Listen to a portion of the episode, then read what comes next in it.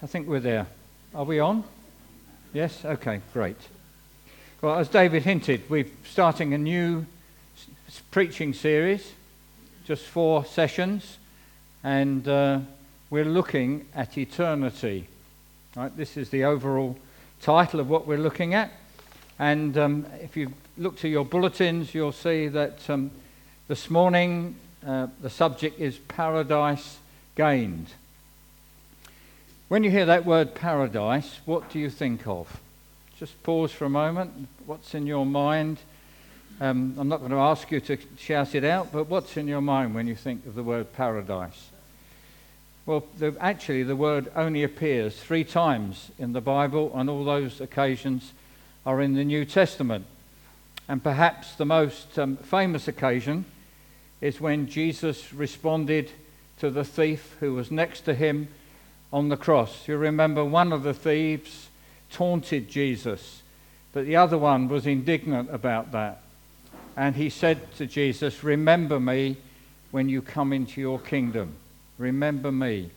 And Jesus' response was, Truly I say to you, today you will be with me in paradise. Now, does that tell us very much about paradise? Well, as I thought about it, there's more there than meets the eye perhaps.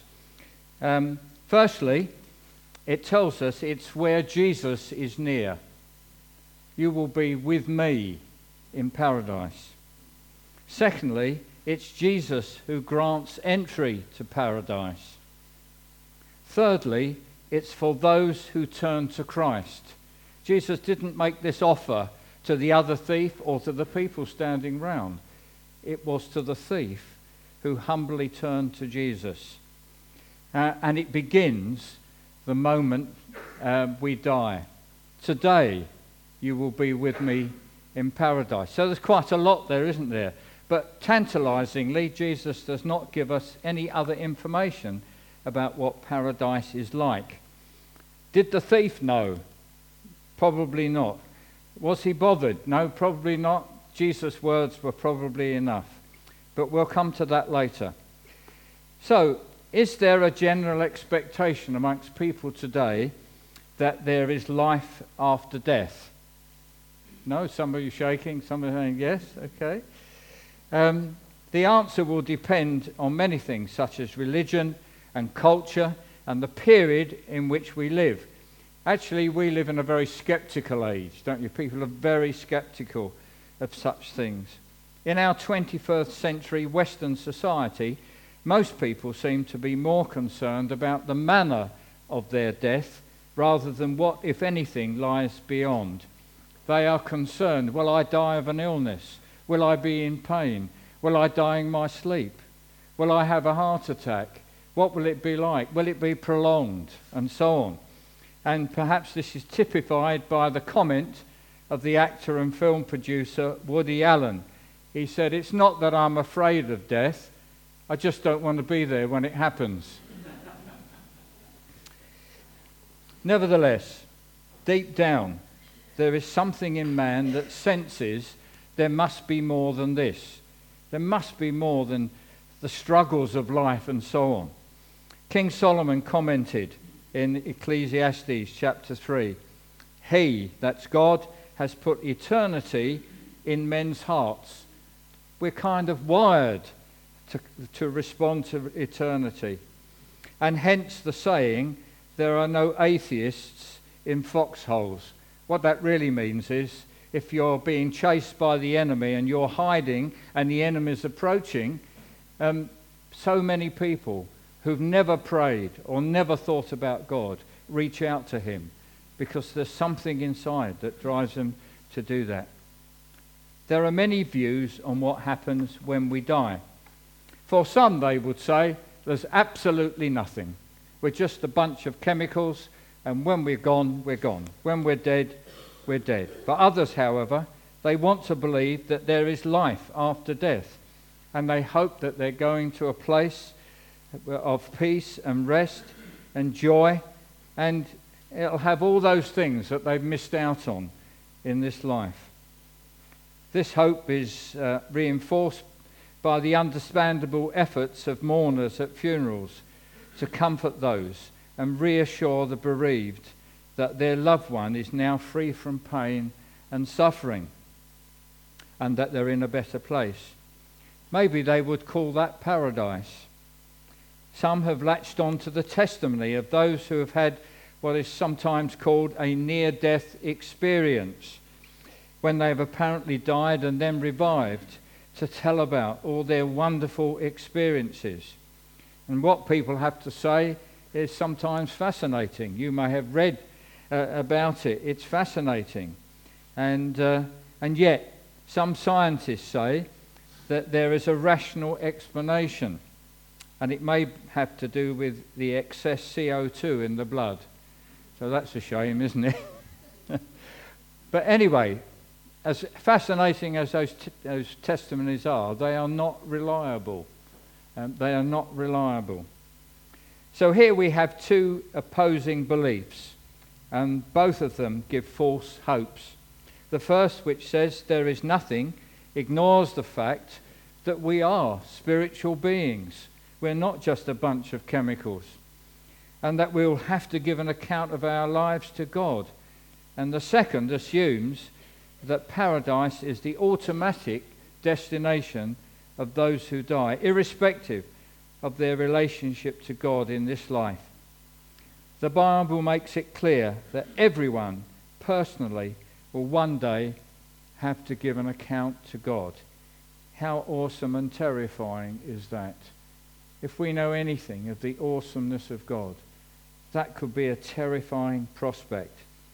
But the Bible also shows us how we can access God's grace and mercy and how we can escape that judgment and stand before God righteous and inherit the kingdom of God, which is the last in the last book of the Bible is called the paradise of God. So that's the second of the references to paradise. The thief was one, this is the second. It's the paradise of God. You may be someone who has received the free gift of eternal life through faith in Jesus Christ. You know that you're saved, but you're not sure exactly what happens when we die. So we just have a brief look at what the Bible may have to say about this. We can't touch every reference, of course, but even for Christians, death is not without pain. And the loss, grieving the loss of loved ones, is an appropriate response. Jesus wept at the tomb of his friend Lazarus. That was appropriate. Jesus wept at that tomb. But some of the pain is removed. And here's what Paul says to the Thessalonian church 1 Thessalonians 4 13. But we do not want you to be uninformed, brothers, about those who are asleep, that you may not grieve as others do who have no hope. This suggests that Christians have a hope that other people do not have. And when the New Testament talks about hope, it's not something that may be in doubt, like, I hope it won't rain today.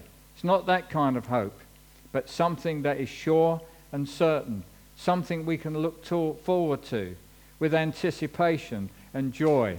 That's the kind of hope we're talking about. So, what is the Christian hope then? Well, we, let's put it simply, first of all. Uh, the one who dies, the person who dies in Christ, the person who has received Christ as Saviour in this life, goes to be with Christ. And then, when Christ returns at the end of the age and all history is wound up, uh, uh, sorry, and all history is, is wound up, and, and Christ uh, will give uh, us our resurrection bodies, and then salvation will be complete. For many, for many Christians, that will be enough, and I suspect that it's enough for the, was enough for the thief on the cross. They don't need to know anything else. Don't work, don't confuse me with the details. That's good enough for me. And while some of the things that we hope for in the age to come are described in John's vision in Revelation, uh, this vision of the future, such as freedom from tears and pain and mourning and crying and most of all death, the defining feature, the defining feature of this paradise is the dwelling of God with man. That's the defining feature of paradise. God dwelling with his people. I'll just read from Revelation 21, the first four verses. Then I saw a new heaven and a new earth, for the first heaven and the first earth had passed away, and the sea was no more. And I saw the holy city, the new Jerusalem, coming down out of heaven from God, prepared as a bride adorned for her husband. And I heard a loud voice from the throne saying, Behold, the dwelling place of God is with man. He will dwell with them, and they will be his people, and God himself will be with them as their God. He will wipe away every tear from their eyes, and death shall be no more. Neither shall there be mourning, or, nor crying, nor pain any more, for the former things have passed away. So it's God in the midst of his people that defines this paradise. If we trace God's dealing with people, the people of this world over the centuries, as recorded uh, in the Bible, his blessings were not principally about the material good that he would do for his people, but, it, but rather that he would go with them, that he would dwell with them. It was that presence, in fact, that was lost in the Garden of Eden when Adam and Eve disobeyed God. They lost the sense of the presence of God, which was called paradise lost by some. And God was then progressively restoring this through the nation of Israel.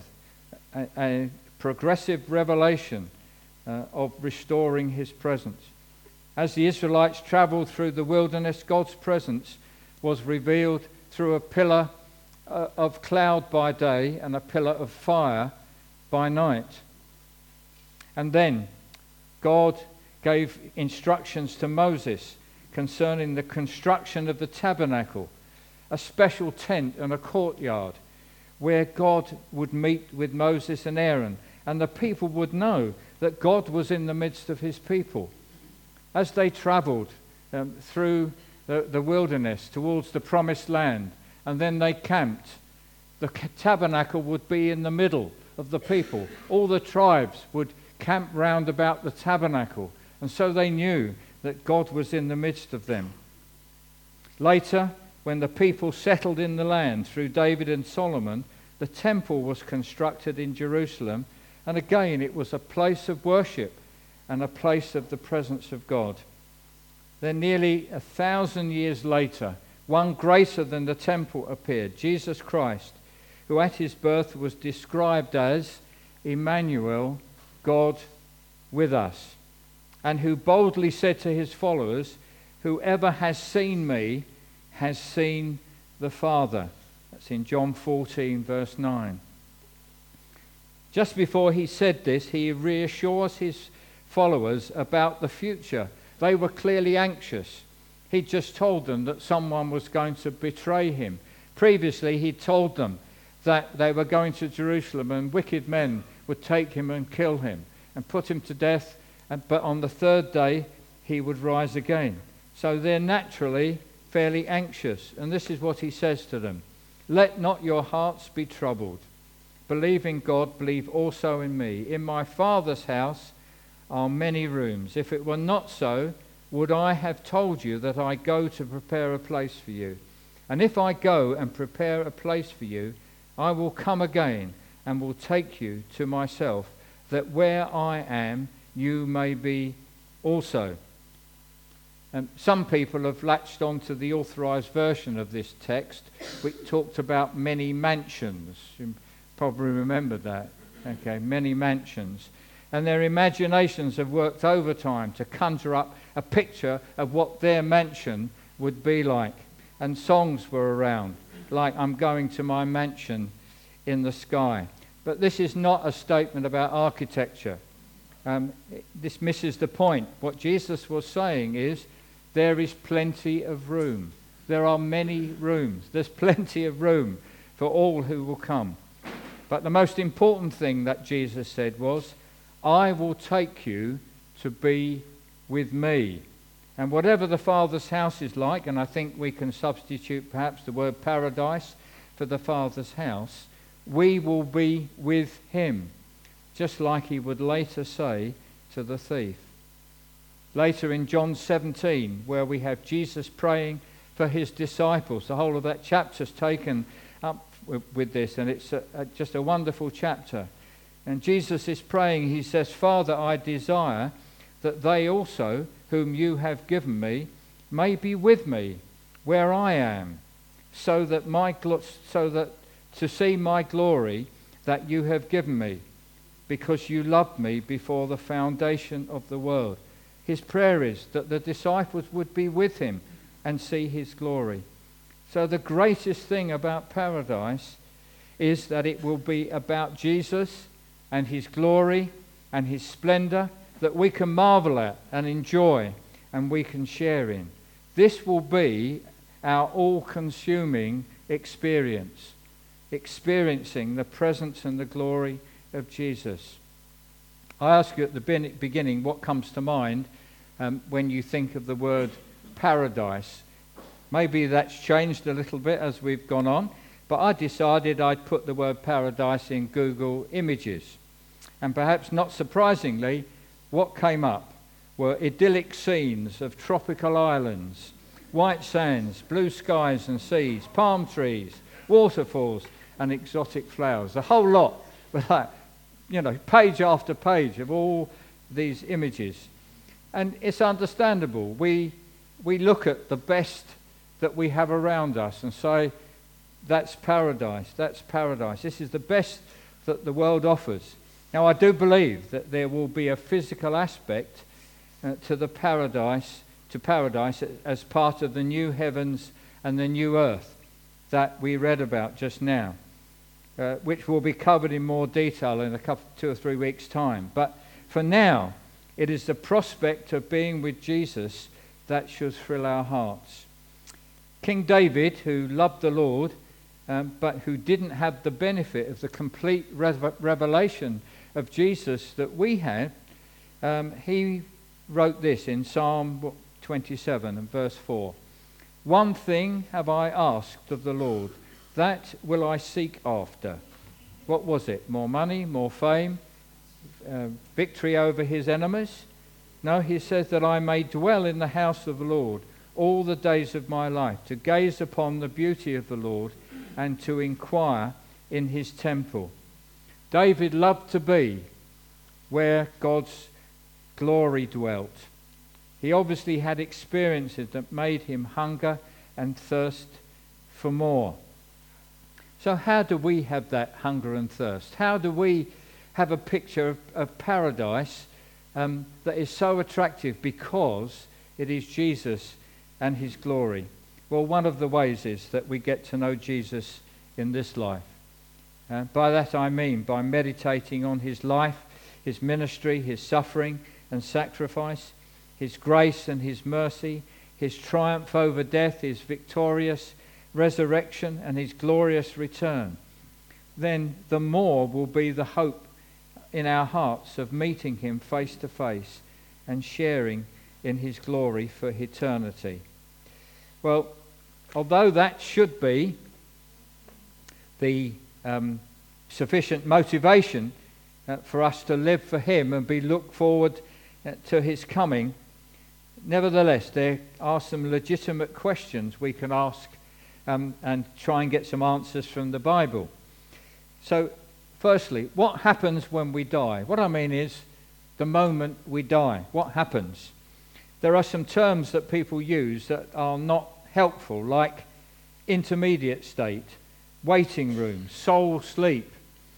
When Paul um, says that Christians have fallen asleep, it's just a way of saying that they've died. It's just another way. Actually, we go to be with Christ, and it is a conscious experience. Paul wrote to the Philippians in chapter 1 For to me, for me, to live is Christ, and to die is gain. If I am to live in the flesh, that means fruitful labor for me. Yet which shall I choose? I cannot tell. I am hard pressed between the two. My desire is to depart and be with Christ, for that is far better. That was Paul's expectation, to depart and to be with Christ. But we wait along with all those who have died in Christ for the completion of our redemption, a bodily resurrection.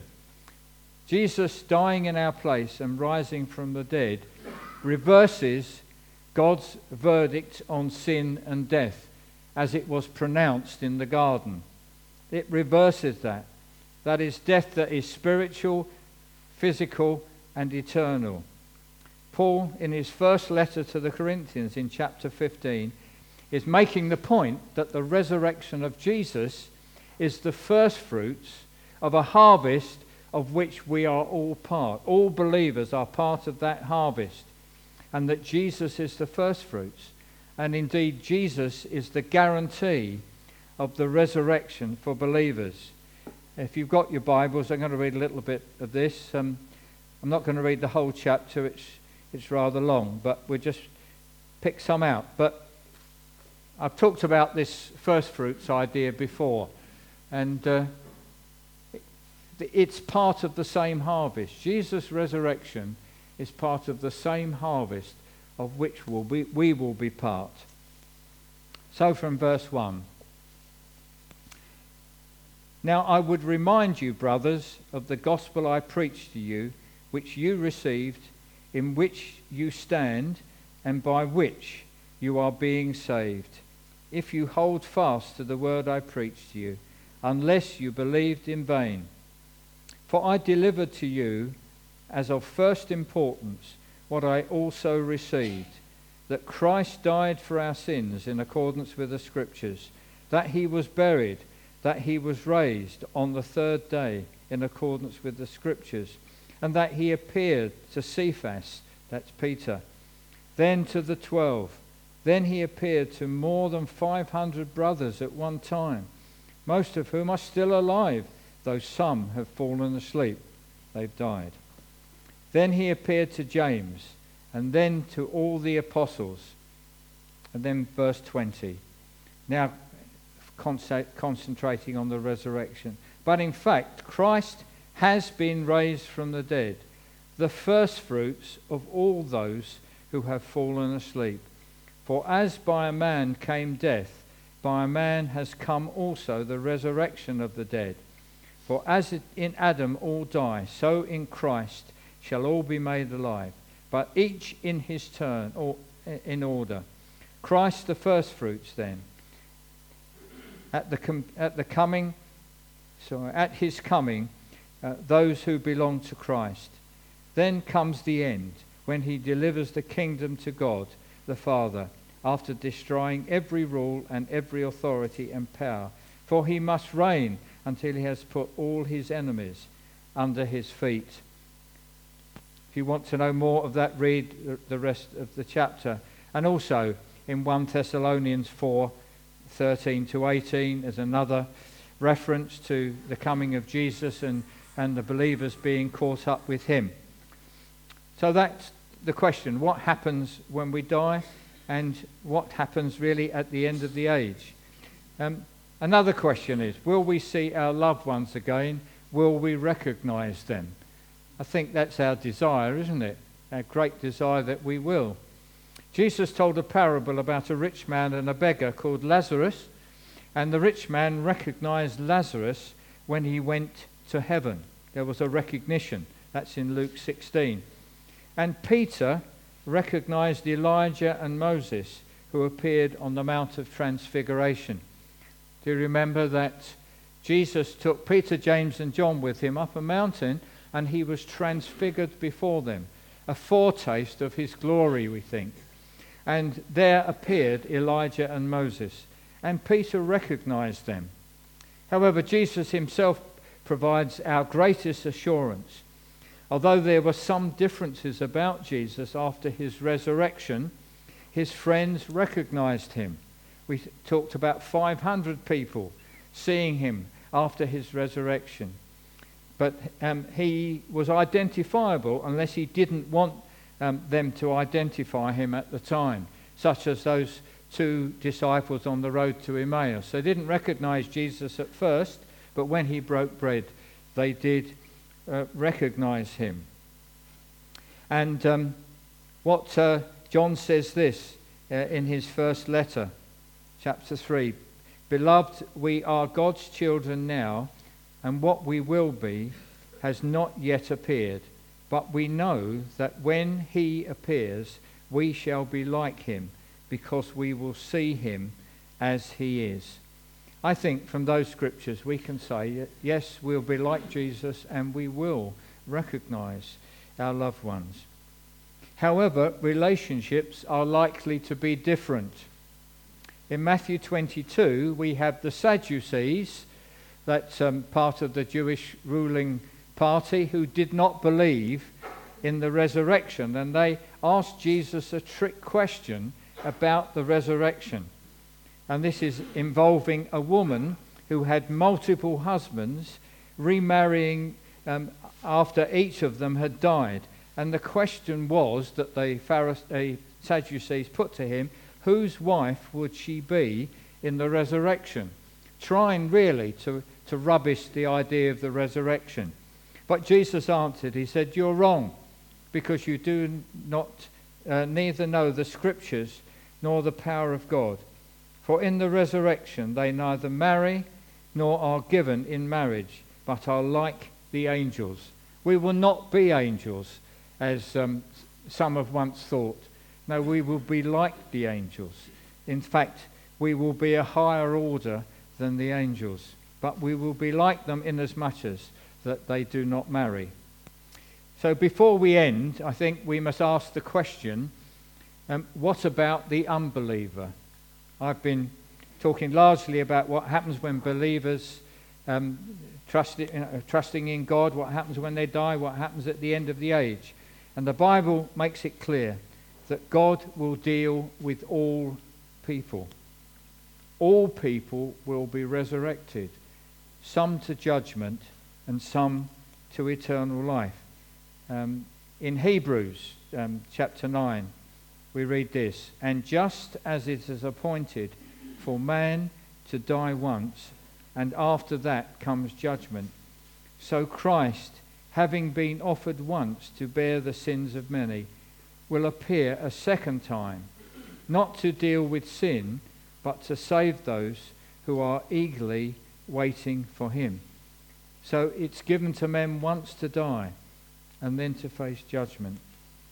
God's sentence on the unrepentant is eternal punishment in hell. Um, I don't like the idea to be honest. I wish it wasn't in the Bible, but it's there. It's there in the Bible. Some of the most sobering and awesome statements on this punishment come from the lips of Jesus. And it is an essential part of the gospel message.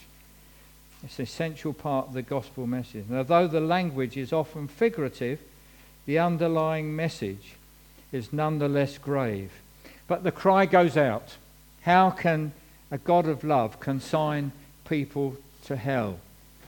God's love is righteous and holy, and his wrath is a measured response to our rebellion, not indiscriminate fit of temper or burst of rage.